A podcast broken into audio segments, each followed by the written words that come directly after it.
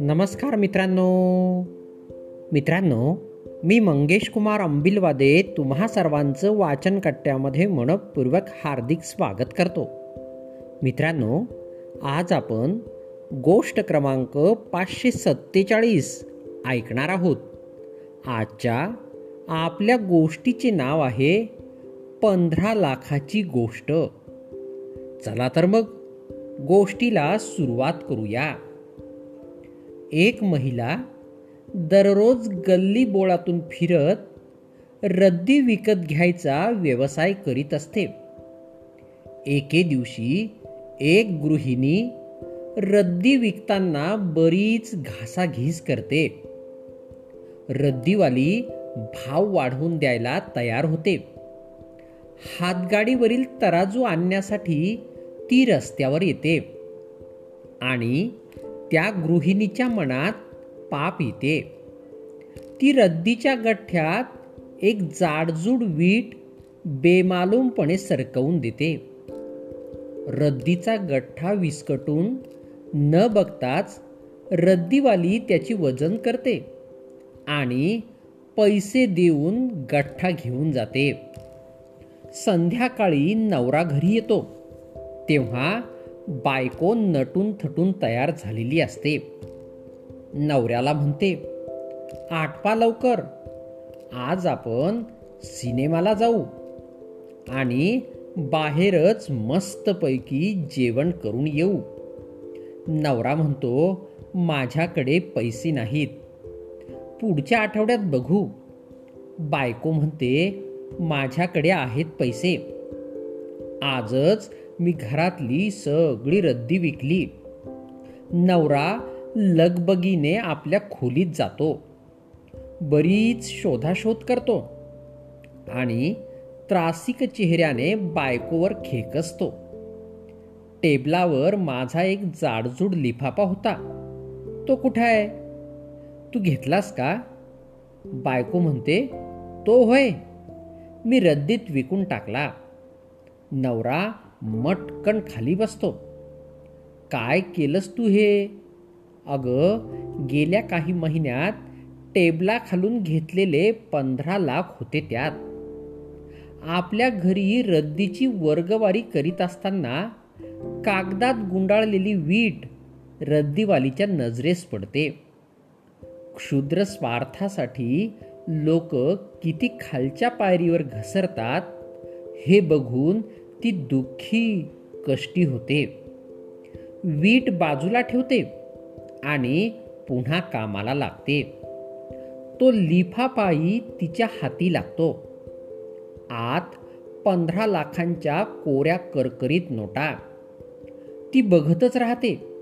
ती नोटा लिफापात होत्या तशा परत घालून लिफाफा विटेवर ठेवून शांतपणे झोपी जाते. इकडे त्या नवरा बायकोला रात्रभर झोप येत नाही.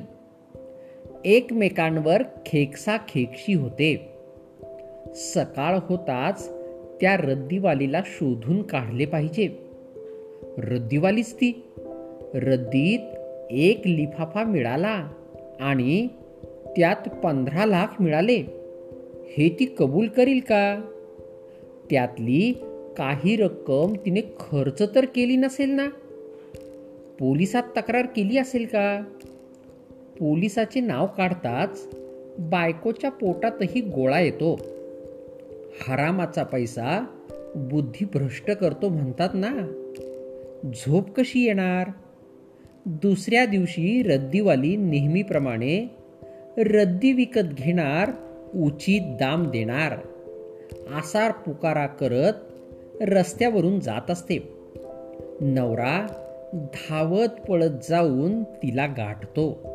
म्हणतो काल तू माझ्या बायकोकडून रद्दी घेऊन गेलीस. त्यात तुला एक जाडसर लिफाफा मिळाला का? तुझ्यासाठी तो रद्दीचा भाग असला तरी माझ्यासाठी तो लिफाफा फार महत्त्वाचा आहे.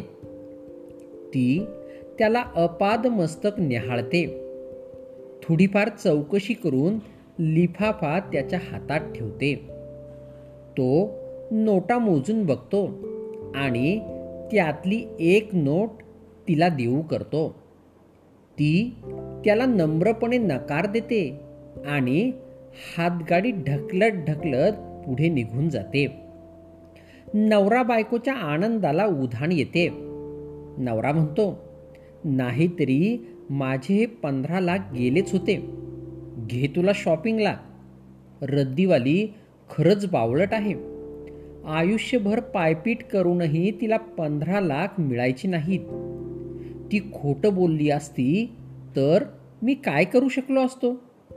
चोरीचा मामला बायको म्हणते अहो मी पण तुमचीच बायको आहे म्हटलं. कमी समजू नका मला.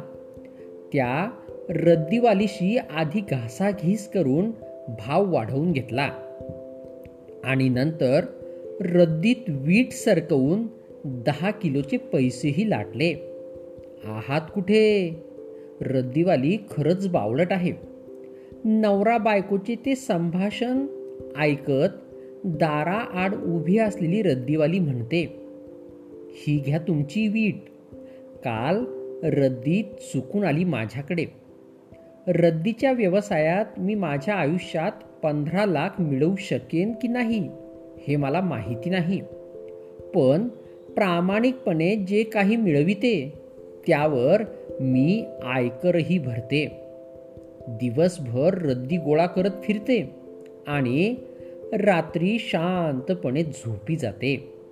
कारण मी स्वतःला कधीच फसवत नाही. मी समाधानी आहे. तुमच्या घरातली रद्दी बाहेर काढण्यासाठी मला केव्हाही बोलवा. तुमच्या मनातली रद्दी मात्र तुम्हालाच बाहेर काढून फेकून द्यावी लागेल कारण ती विकत घेऊ शकत नाही आणि कुणी फुकटही घेणार नाही. मित्रांनो गोष्ट या ठिकाणी संपली. चला तर मग उद्या पुन्हा भेटूया तुमच्या आवडत्या वाचन कट्ट्यात तोपर्यंत बाय बाय.